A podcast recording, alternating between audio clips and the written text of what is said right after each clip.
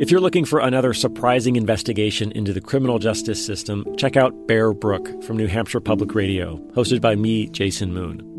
Bear Brook is back with an update on our second season. Jason Carroll is serving life in prison for a murder he says he did not commit. Now, the biggest development in the case in 35 years could lead us one step closer to the truth. Listen to the complete second season of Bear Brook, now available wherever you get your podcasts. From CBC Podcasts and LA Times.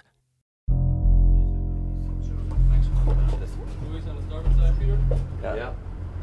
Yeah, we have a visual on the buoys. Thank you. You got the shot of that sign? sign?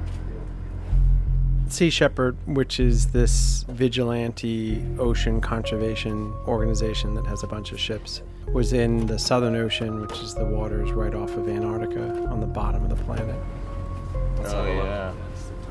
Boy, that sure looks like it, doesn't it? Everything's fine. That really looks like the thunder.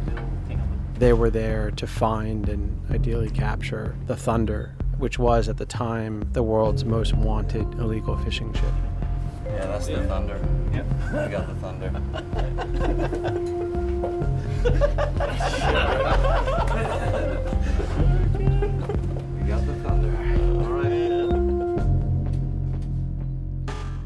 Episode 2 The Dark Fleet.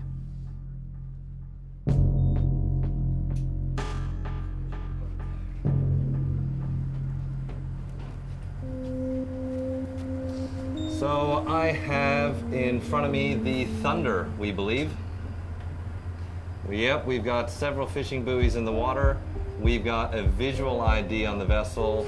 They're about five miles away now, Adam. They are, yes, 5.7 miles. 5.7 miles away. We haven't positively confirmed it as the Thunder, but based on its superstructure and profile, it's got to be it's got to be the purple noticed Thunder. The Thunder was the top of this sort of most wanted Interpol arrest on site list called the Purple List. This is a list that you have to work to get on and engage in well documented crimes. Uh, Interpol estimated that the Thunder in the prior decade had sold roughly $76 million worth of largely illegally caught fish. The Thunder had been banned specifically from fishing in this remote patch of water and yet for years had been openly fishing in the waters nonetheless, largely because no one's out there to stop them. And so this was the most wanted vessel of all the illegal vessels on the planet.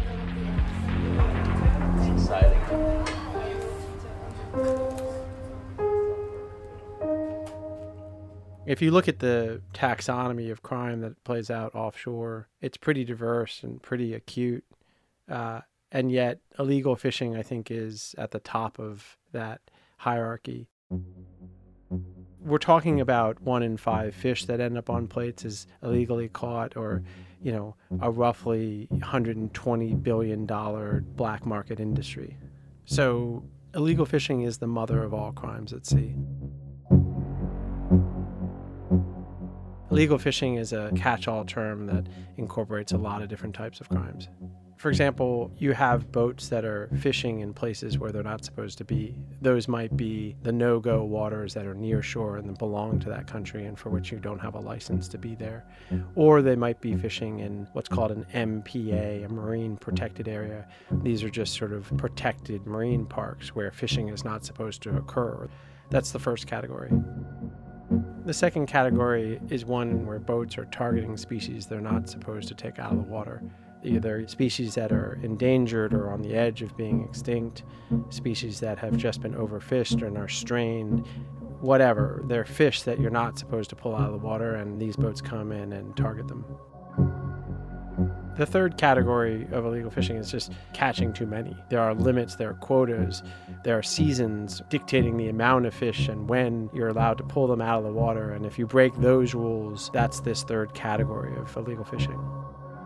And the Thunder routinely broke all three of these. You know, this is a, this is what we're down here for, is to find this. This is like one of the boats we really, really hope to find, and here it is sitting. Uh, looks like sitting right off our bow.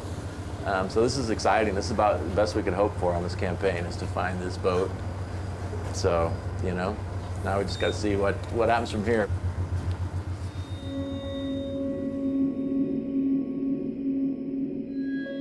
The Thunder was targeting toothfish, which is also called Chilean sea bass, and it's a prized target for illegal fishers because uh, they command a high price on hotel menus and restaurant menus. You can make a lot of money on them.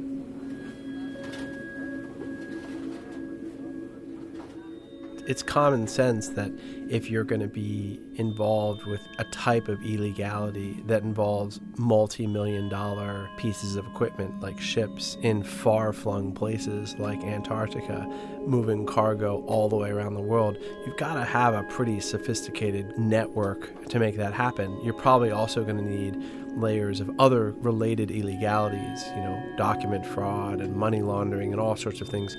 So the kinds of criminals that tend to be involved with this sort of illegal industry tend to be organized. The ownership structure of the Thunder was murky by design, but I had a good suspicion that they were tied to a certain organized crime syndicate in Galicia, Spain.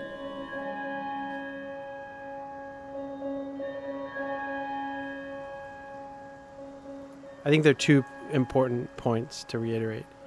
One is that there actually aren't laws that are enforceable that govern the high seas when it comes to fish. There are a bunch of treaties, and they're only applicable to those who sign on to the treaties. So that's already a patchwork. And then the second, more important point is there aren't cops on the high seas. There are no Interpol Navy officers that can be dispatched to enforce this space and these crimes. And national navies and coast guards also do not have jurisdiction to be doing most things in international waters on the high seas. So it's very reasonable to think about why then you have players like Sea Shepherd, an NGO, vigilante conservationist organization, because no one else is out there doing this sort of work. Greenpeace as well, you know, th- these are the two big players that are out on the waters attempting to ad hoc style implement and enforce law, and they're operating in this void.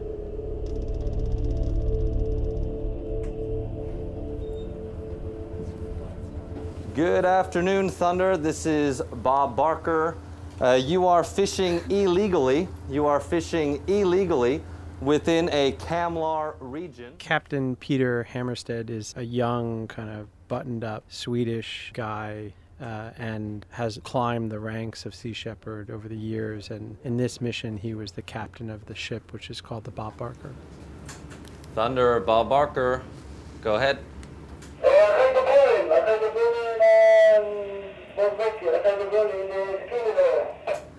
We're conservation law enforcement. We are placing them under arrest, and they are to come with us to Fremantle, Australia. Vamos a ponerles bajo arresto para que nos sigan hasta Australia.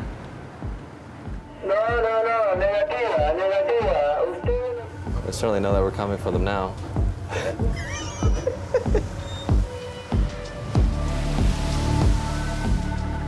So next, the, the action begins. The Thunder refuses to stop. The, the captain of the Thunder commands his workers to pull the nets in while he's engaging over the radio with Sea Shepherd. And once that's done, the Thunder takes off, you know, and, and runs for it.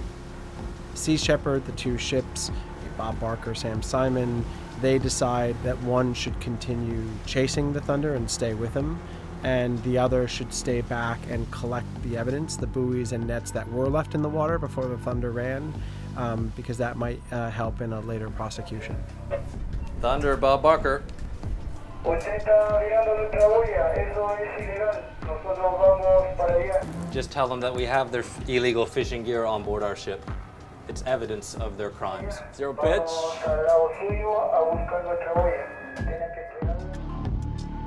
The type of nets that the Thunder was using were called gill nets, and that's actually a banned type of gear. It's a kind of net that you're no longer allowed to use. And so we had crime number one on site Gill nets are banned because they're undiscerning. You know, there's a huge amount of bycatch that gets netted in them. Bycatches when other animals that you're not targeting also get netted and killed. So the Sea Shepherd ship that stayed back on site had this brutal job in front of them. It's insanely cold on deck. And this net that was in the water that they now had to pull up was 45 miles long.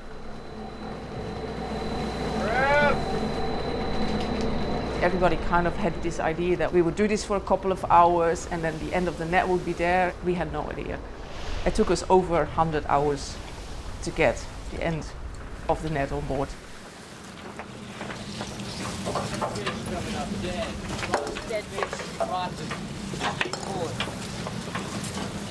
This was a distinctly grisly scene. What they were pulling up was dead marine life, turtles and fish and dolphins and all sorts of things that were caught in the net, including the toothfish themselves, which can weigh 250, 300 pounds. And because the toothfish had been left at sea for too long under the water, a lot of them had died, decayed, and started to accumulate gases inside them, right? So when the toothfish landed on board, some of the toothfish would explode because of the built gas inside them. So it was just disgusting. And bearing in mind, of course, that the people doing this very brutal, exhausting work were all vegan. And therefore, handling this diversity of dead wildlife was especially emotional for them. The crew of the Sam Simon released back about 50,000 kilos of toothfish. Every single fish that was pulled up was unfortunately dead, but this was all returned to the ocean, denying the Thunder their profits.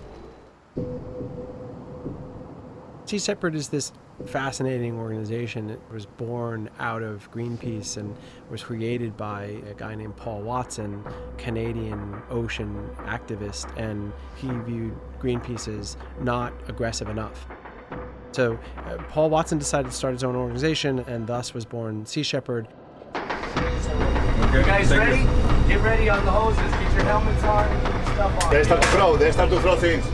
Japan's whaling fleet is blaming violent interference by anti whaling group Sea Shepherd for its smallest catch of whales in years. Oh, Mission Rappa, this is Barbara! Stop! Stop! We have found 30 shark tails. We have enough to make an arrest. There are no shark carcasses on board. Sea Shepherd has grown into this massive player on the ocean. They often call themselves Poseidon's Navy. They see themselves as vigilante conservationists, which is to say they cross the legal line often to, you know, ram other ships or get in their way and then obstruct them or trespass into private territories. The directors of Sea Shepherd don't get hung up on these debates much. They say we're getting the job done, and if folks want to arrest us, then, you know, go for it. But uh, in the meantime, we're going to continue on our campaigns. Sea Shepherd's motto is it takes a pirate to catch a pirate.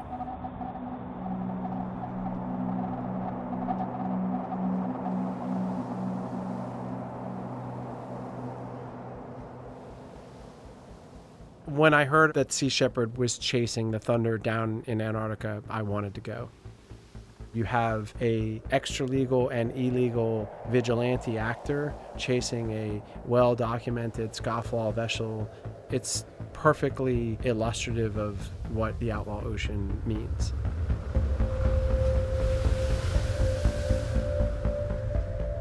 It took some work to get on the ship, you know, bearing in mind that Sea Shepherd couldn't peel off and pick me up in some port. So I had to get out to some far off coordinates and be there waiting and get picked up. But uh, I finally got on board the Sea Shepherd vessel while the chase was occurring.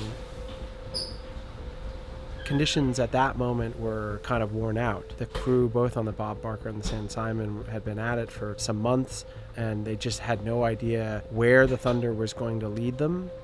And it's important to remember these are ships that are chasing each other at sea, and ships are not super fast moving. This is not a car chase. It is a very trying psychological uh, odyssey to stay with this vessel, to not know when it's going to end, and to also not know for sure what will happen with this vessel when it finally does go to port. And the victor in this chase will ultimately be the party that has the most food, the most fuel, and the most patience to see this through. What was initially thought out to be a two month campaign has now doubled in length. We find ourselves having departed from the Pacific Ocean through to the Southern Ocean, then to the South Indian Ocean, and now finally off the coast of Nigeria and the South Atlantic Ocean.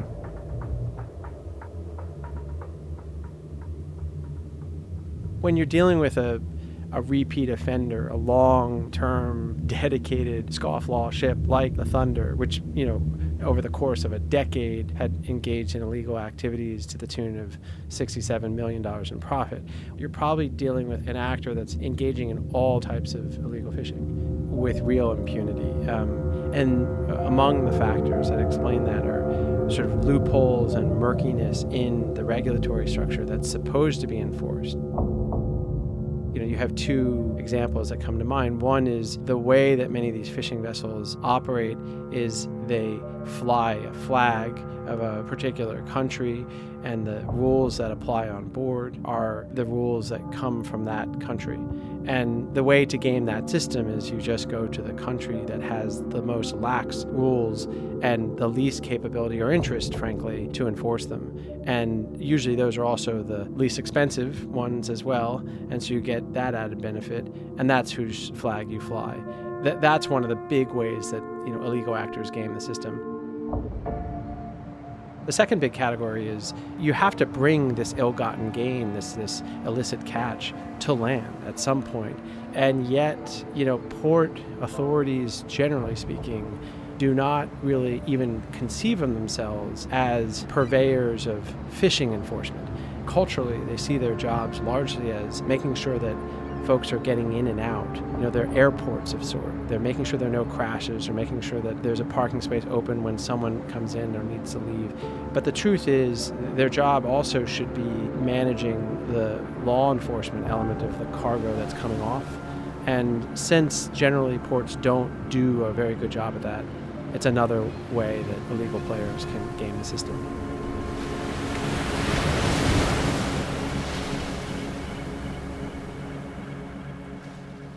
The reason that Sea Shepherd wanted to stick with the Thunder to the bitter end was there was any possibility that the Thunder could find a friendly port in Nigeria and Indonesia and you know in, in lots of places where it's easy to disappear. That had happened already with other scofflaw vessels. And the minute they shook their tail and got rid of the guys chasing them, they could change the identity of their ship, change the numbers, disembark the crew, switch out the captain, and they were good as free. And so Sea Shepherd needed to stay on the Thunder to make sure that didn't happen so they could arrest that captain and prove that those guys were involved in illegality and maybe even prosecute them and, and convict them. This chase took unbelievably surprising and dramatic turns along the way. You know, at one point early on the chase, there's a famous strip of water that is notorious for deadly ice floats that sink a lot of ships over the centuries. And the Thunder opted to go straight through the middle, hoping probably to lose its tail, you know, to lose the chasers. What was that? Then there's another patch of the Southern Ocean where you normally watch the weather and storms roll through every three, four days. And if a storm is coming through, then you sit tight and you wait for it to pass, and then you, you cross between them. The Thunder again opted to go straight through the middle of the storm. I'm not sure if this is actually a tactic, if they're really trying to get us into the middle of the storm, or that this is just their route out of the bad weather and they're trying to ride it out the Sea Shepherd guys weathered the storm, made it through the other side, still on the Thunder's tail. At one point, the Thunder put nets in the water, seemingly for some subsistence fishing, you know, just to get something to eat.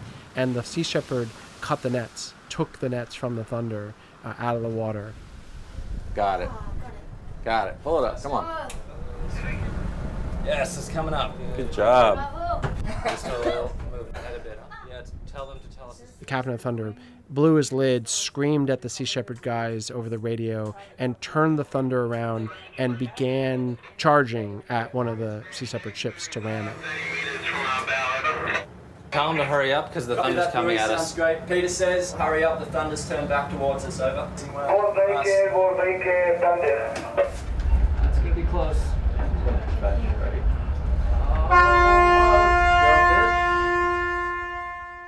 Uh, so where we're at at the moment is uh, it started with the Thunder turned their fishing lights on. They radioed us and said that Nigeria has given them permission to fish today, which I find hard to believe.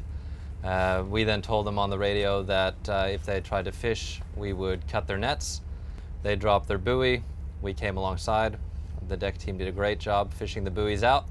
The Thunder turned towards us and said that uh, they were coming to get their buoys back, either the easy way or the hard way. And now, now they're running 10 knots after us. They've turned their fishing lights off, so we can assume we've stopped them for the evening. But uh, they now say that we've declared war on them, so that could make for an interesting couple of months. Uh, if they do drop away, we'll have to obviously pursue them again, so we should be prepared for the possibility that it, uh, you might have to be woken up at night. But uh, I think for the time being, we can stand down from action stations. Uh, we did exactly what we wanted to do, and uh, now we have a very angry Thunder. Great job to you, Peter.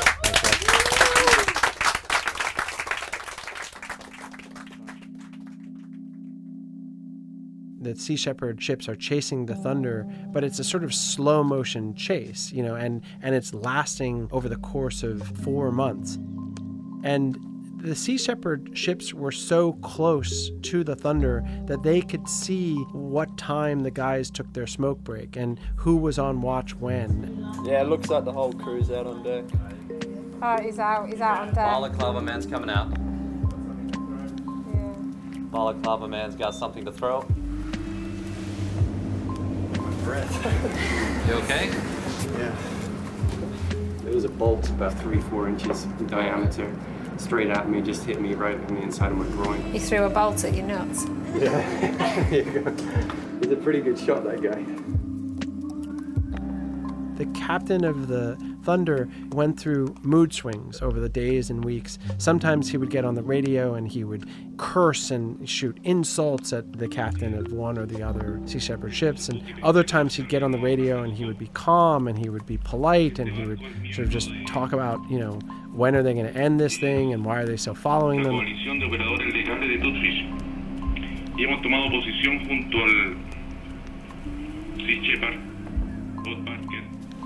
We've targeted the Thunder.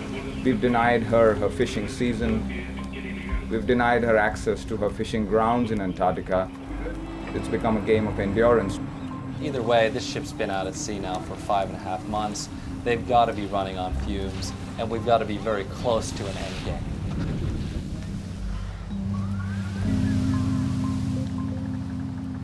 You start to see in the final days and weeks of the Thunder's run a certain level of desperation.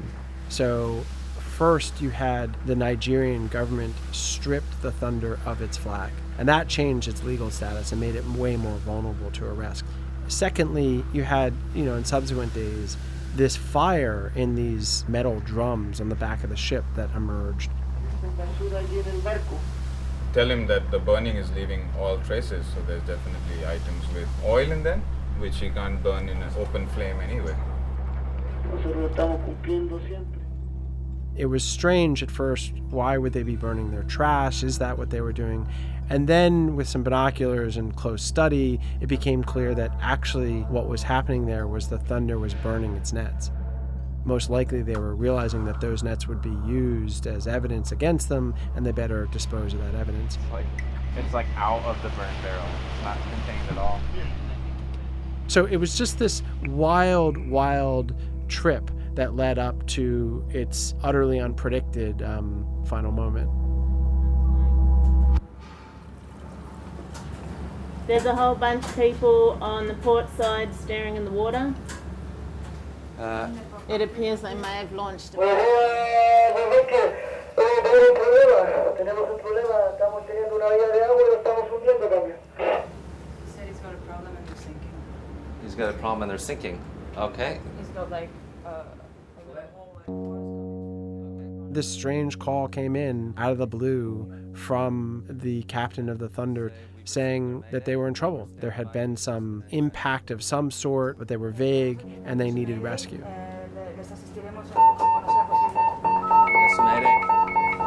That's their distress call. Yeah, that's them.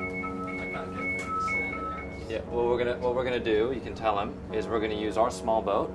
We're gonna put a line on the life rafts. We're gonna tow them to us, and we're gonna attach them to us. What an end!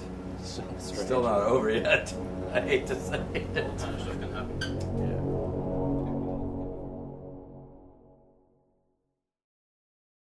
If you're looking for a smoking gun, I can absolutely guarantee you, you will not find it.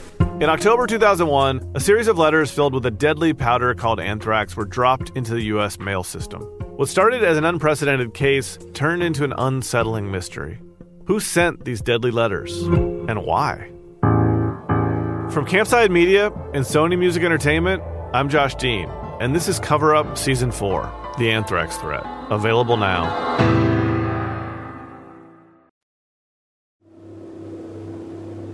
Sea Shepherd immediately puts fast boats in the water and goes to try to rescue the crew of the Thunder. The deckhands from the Thunder disembark, climb into the safe boats, and the captain of the Thunder is reluctant to get off. Tell him surely he understands. I've got to take into account his crew and my crew. He's attacked me. His crew have gone out with ski masks and thrown things at me. He needs to come on board so I can talk to him personally. I suspect that the Thunder captain refuses to leave the boat because he's probably sinking his own ship, for all I know. I'll tell you what, if my boat was sinking, Wouldn't I wouldn't be, arguing I wouldn't be arguing about this stuff.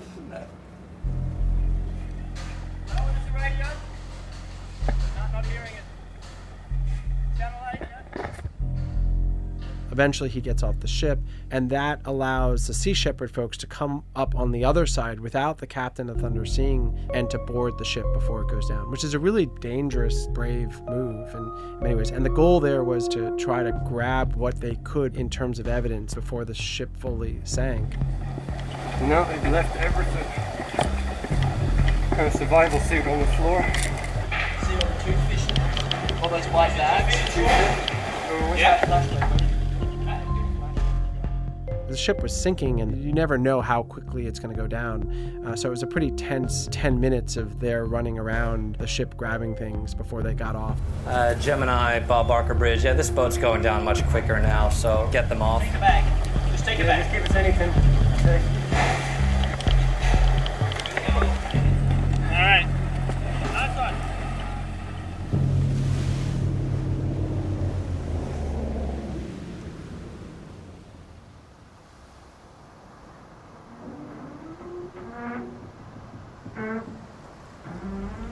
Attention all crew, attention all crew. Looks like the Thunder's going down. That's insane. That's radars and antennas and thousands of dollars worth of gear. They're just sinking it. It's hard to fathom. In a way, it just shows how much money they're making. I know, And they're but just it's- willing to give all this up. My phone. All right.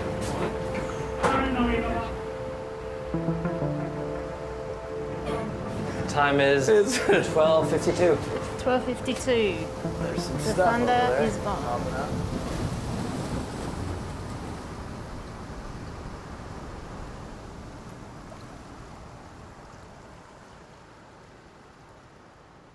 In the moment the ship went down, the captain of the Thunder pumped his fist, you know, which seemed his gesture of celebration and was interpreted by most as kind of incriminating. It's the kind of thing you do if you meant for the ship to go down, not if you were upset that you were losing, you know, your baby.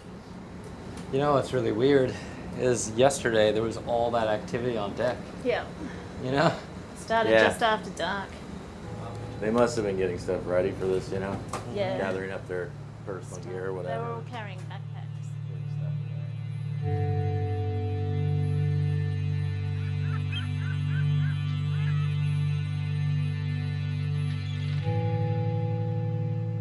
chase turned out to be the longest in nautical history. It lasted 110 days and crossed over 10,000 miles. This whole capture of the captain and the crew was a huge success for Sea Shepherd. You know, this was a new type of campaign for them where they weren't going to ram and engage in direct action. This was a different type of campaign where they actually worked with law enforcement, you know, Australian Navy and others, and fishing companies, something Sea Shepherd had never done before, to get intel, and then to actually successfully find the Thunder, follow them, capture the crew, and hand them over to law enforcement. It was a slam dunk. And it just showed the inanity that governments aren't doing this work and that an NGO of ocean advocates is doing it. And it also proved that it could be done successfully. You could find these guys and you could bring them to justice.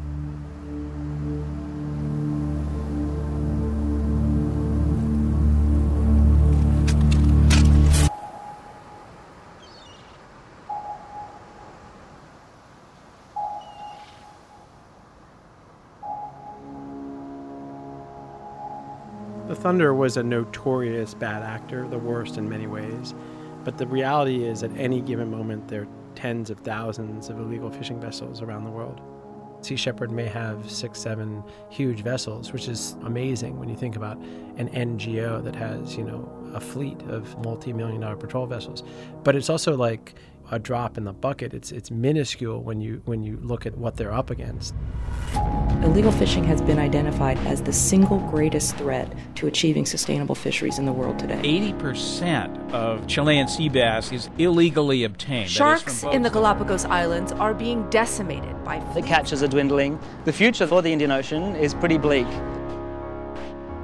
This is a virtually impossible topic to report on for much the same reason that it's so difficult to police it. And that's because the oceans are so expansive, and even finding the bad guys is difficult. However, in the last decade or so, there have emerged new technology, new tools that allow police and journalists and others to actually see what's happening out there. And a couple of organizations, one at the forefront called Global Fishing Watch, emerged and have done a pretty good job at pulling data from lots of different types of satellites and aggregating them and using that data to actually cast stark light on that previously dark space, the high seas. My, my name's Tony Long. I'm the CEO at Global Fishing Watch.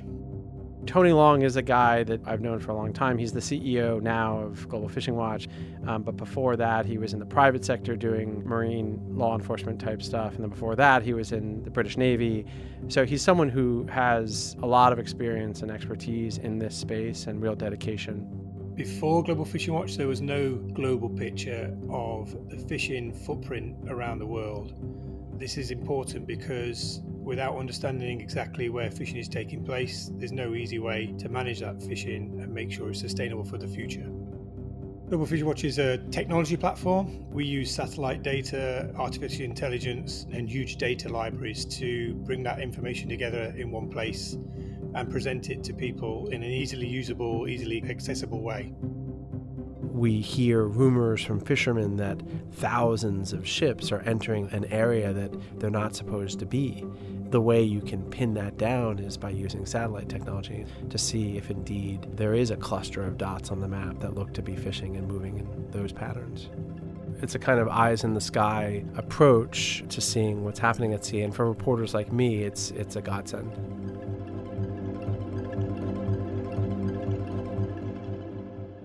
At the end of the day, the real public service of Global Fishing Watch is not just that they have mastered the skills of seeing what's going on out there, but they make it public and free. There have always been firms that have done this at a really high price for specialized buyers, but Global Fishing Watch has done this on behalf of the public. And so journalists like myself and law enforcement turn to Global Fishing Watch, turn to its website and its specialists, you know, on staff to use their resource to provide some public tracking of, of crime out there. We're using several different technologies, but the main one that we sort of build from is, is called AIS or Automatic Information System.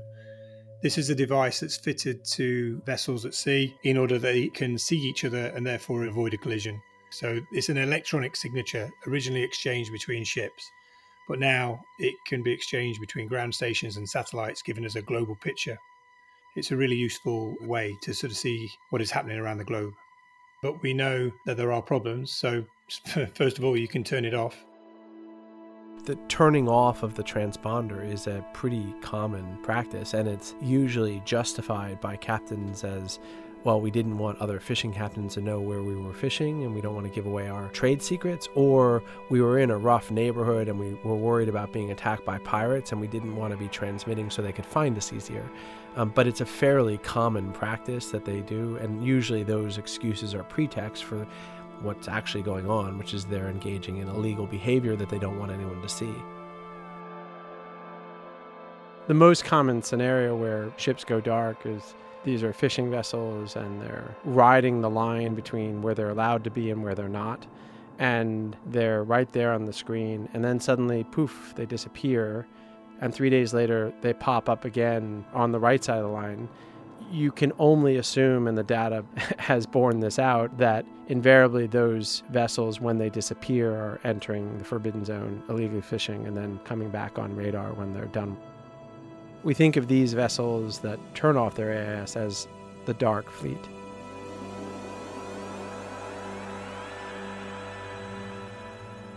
So if a vessel's turned off its tracker, we can use other sensors to detect their presence. The key ones that we use are synthetic aperture radar. This is radar fitted to satellites that will pick up the reflection of the vessels on the water. We use, when we can, also digital imagery, which is straightforward photograph from space in most cases. But this is useful because it gives us a different layer of data. You, you can generally tell what type of vessel it is from the image in a way that you can't with synthetic aperture radar. There are some disadvantages to each of the different systems, which is why it's important to have them all together. So you want to be able to overlay the data.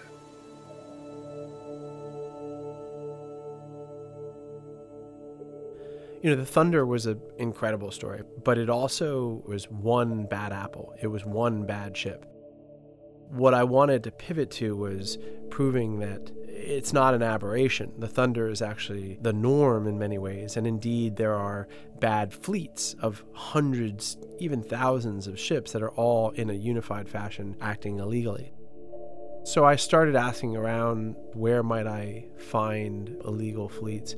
And generally, what folks were saying were look for places where there are gray areas, where multiple countries claim rights over those waters. And that creates a void in jurisdiction and it attracts large numbers of bad actors. But in particular, my sources were saying take a look at North Korean waters. In late 2018, I started reading various reports, obscure maritime reports from the UN and the like, and started getting the sense that there was likely a very large illegal fishing fleet operating in North Korean waters. The thing that caused me to start looking around such random obscure documents was these two strange and distinct mysteries that seem to haunt those very same waters off the coast of North Korea.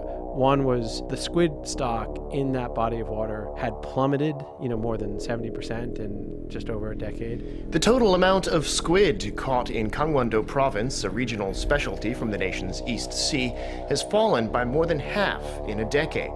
The Gangwon-do provincial government estimates local fishermen could face financial losses of more than 80 million US dollars plans to. Everywhere else in the world, squid stocks were growing, not for good reasons. Climate change was killing their predators, but that seemed odd. Why were all the squid disappearing? And then the second mystery was small North Korean fishing boats, often referred to as ghost ships, were washing ashore with dead bodies, dead fishermen on them in large numbers. What are some of the things that people are seeing on these boats? You're saying that they seem to be in pretty spare condition with pretty sparse equipment. Yeah, I saw some of the boats myself, and they're very bare, they're very Spartan, and you see Korean script written on the side of the boats, some of which um, mark the boats as military. And on board, you see North Korean cigarette packs, patterned North Korean flags. Some of them also, as you said, wash ashore with bodies on board. And some of them are so badly decomposed that one Coast Guard investigator told me he couldn't even identify their genders What was causing that? What was the driver? Th- These two questions are what I set out to try to figure out.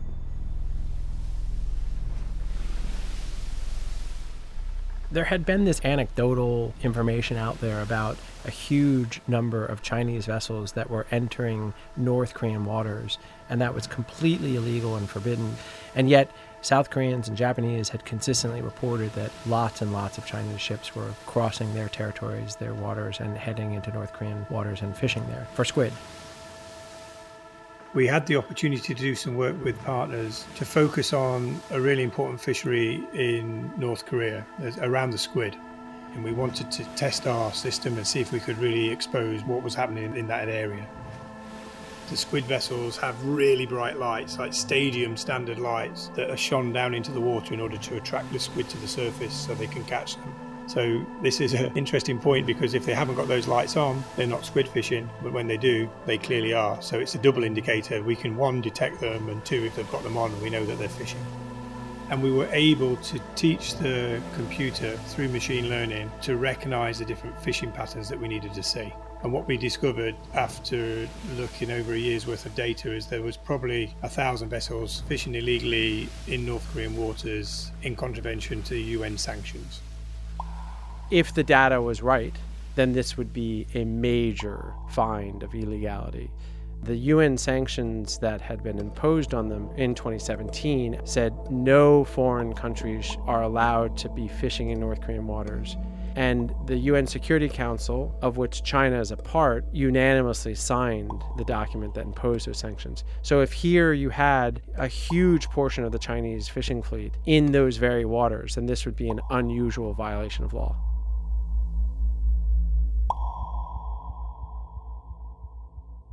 When Global Fishing Watch revealed to me that they had done this incredible data mining and had largely proven that this was going on, the role that we both thought that I could play would be to actually get on the water and lay eyes on the ships and document what was going on in a first person way.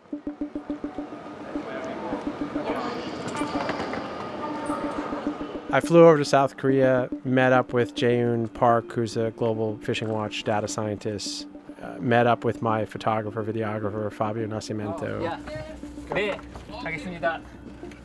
Right, it's time to, time to leave.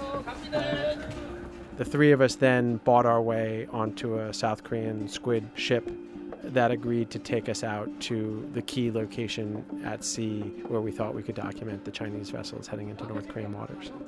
We'll be we'll be there for 36 hours, probably not sleeping, probably a little bit miserable, uh, depending on the on, on sea conditions. But yeah, we can we can um, get as many Chinese vessels as possible filmed and say hello.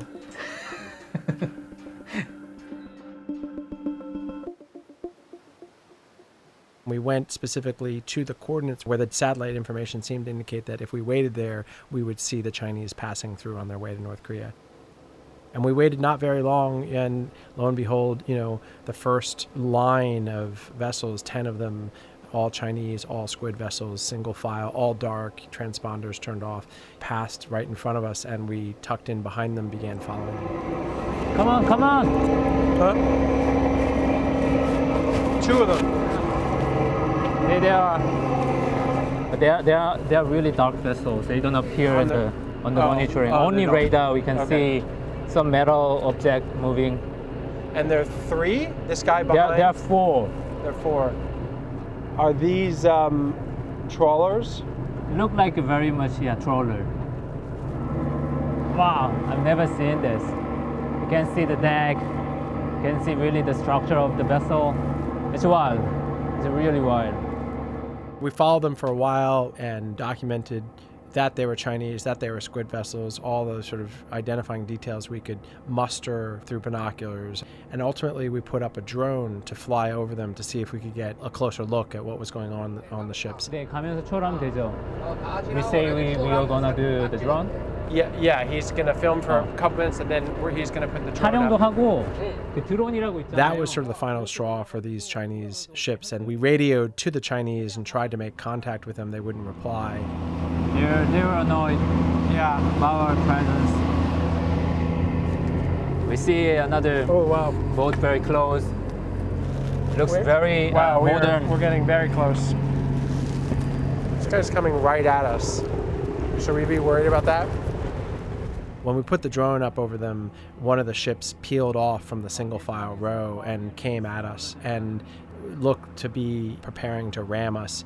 Uh, we peeled off at the last minute out of his path and avoided a collision, but it was a clear message that we better back off and stop following them and stop trying to document them. The Chinese swatted at us. Right. Chinese vessels are often armed, they often have security on board, and they've been documented ramming and, and opening fire on, on other vessels. And so, this level of aggression, in our own experience, was illustrative of the muscular way that this fleet operates on the high seas. We got two more over here. So, what's our total tally then? One, two, three, four, five, six, seven, eight, nine. Wow. This is like unbelievable. Look at that. Like, They're all coming. well, it's also just like zombies. there's so many of them. You have these moments when you're a reporter when you get excited, you know, and this was one of those moments because these ships I had studied for so long, quite especially studying how they were persistently invisible and how we didn't know how many there were of them, and only ever viewing as dots on a map when we could view them at all. And here I was on this bright, blustery day, and plain as day were all of these ships directly in front of me. And these were the most illegal actors engaged in highly secretive behavior. So, needless to say, I was pretty pumped. By the time we came back to the US, we had huge amounts of evidence in lots of different forms, overwhelmingly proving that there were hundreds of ships that were routinely and very illegally entering North Korean waters with real life and death consequences. Global Fishing Watch planned to publish their findings in a peer reviewed journal. My plan was to work with NBC News and put out a story with them about what we had found. What the story showed was an answer to two of the mysteries that sort of had haunted me. One was where'd all the squid go? You know, wh- why was the squid stock in these waters plummeting? The answer was more than 900 industrial illegal fishing vessels are raking the waters clean. The second mystery was why are all these dead bodies washing up in Japan? And the answer was a 900 ship illegal fishing fleet was raking these waters, and therefore the smaller, local, artisanal North Korean fishermen had to go way further out from shore to safely catch subsistence stock, and they were invariably getting stuck out there. You know, their engines were breaking down, they were running out of fuel, they were getting caught in storms, and for this reason, they were dying out there in large numbers, and the currents were pushing them to Japanese shores. The response from the Chinese government to the article was dead silence.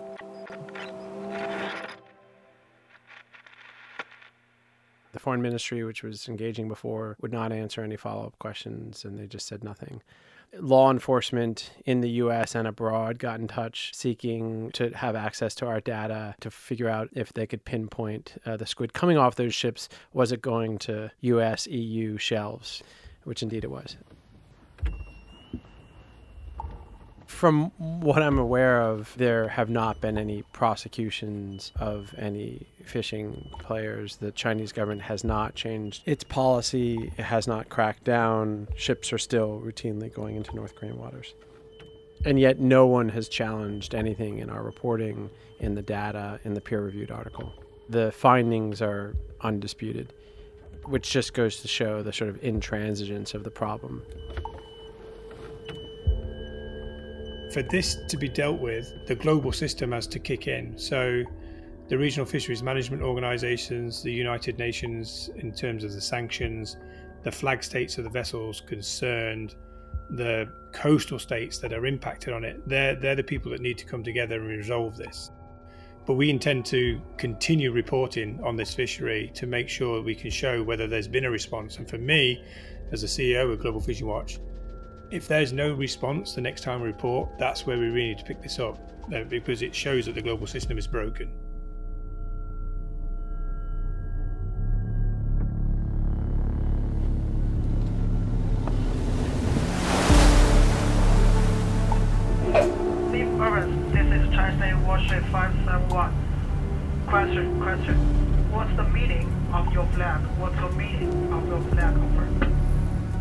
Chinese naval warship, this is the Steve Irwin.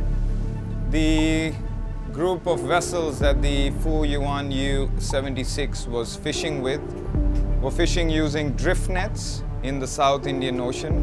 It is a banned fishing gear from 1992. The purpose of my voyage is to ensure that the Fu Yuan U-76's position is reported to the Chinese government in order that your government can assist the international fight against illegal fishing. The North Korean Ghost Fleet story and the Chase of the Thunder story just starkly show that there's a void at sea, that there is a fundamental lack of governance at sea, and the result is that illegality can persistently occur with impunity. You have these tiny NGOs, whether it's Sea Shepherd or Global Fishing Watch, with its staff of 20 that are fighting the good fight, but quite outmatched by the scale of a $120 billion illegal fishing industry. And the reason all of that is allowed to occur is that governments are nowhere to be found.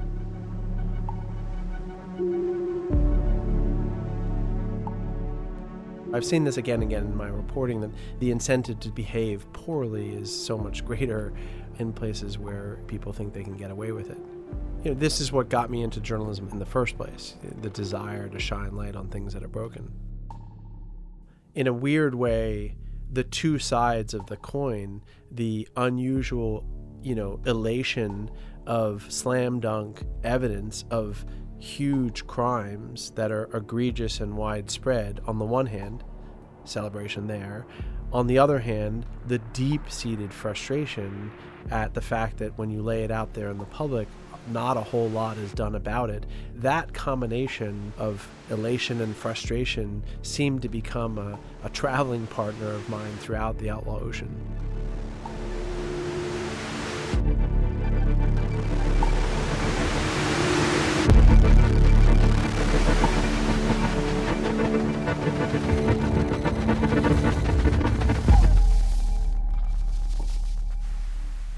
On the next episode of The Outlaw Ocean, The boat captain said if anyone couldn't work, he would throw the man into the water or he would shoot him to death.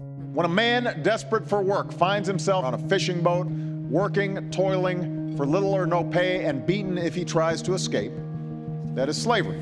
There are more enslaved workers today than at any other time in human history, and a large number of them are at sea. Uh, might stay at sea for months or years. crammed together over years, you know, not being able to leave this confined space. Some were thrown overboard, shot, or decapitated.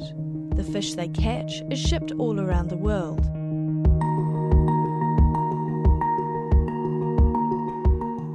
From CBC Podcasts and the LA Times, this series is created and produced by the Outlaw Ocean Project. It's reported and hosted by me, Ian Urbina. Written and produced by Ryan French. Editing and sound design by Michael Ward. Sound recording by Tony Fowler. Our associate producer is Margaret Parsons. Additional production by Joe Galvin and Marcella Bele. This episode features music by Antarctic Wastelands, Stoneface and Terminal, Louis Futon, Smoke Trees, Sieurs Mons, Brothel and JV, Darwin, Boki, Mellerman, and Machine Fabrique.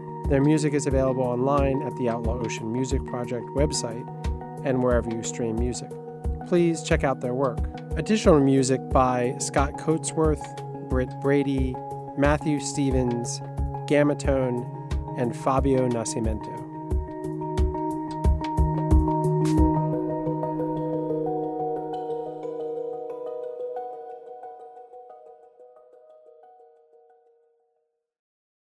For more CBC podcasts, go to cbc.ca slash podcasts.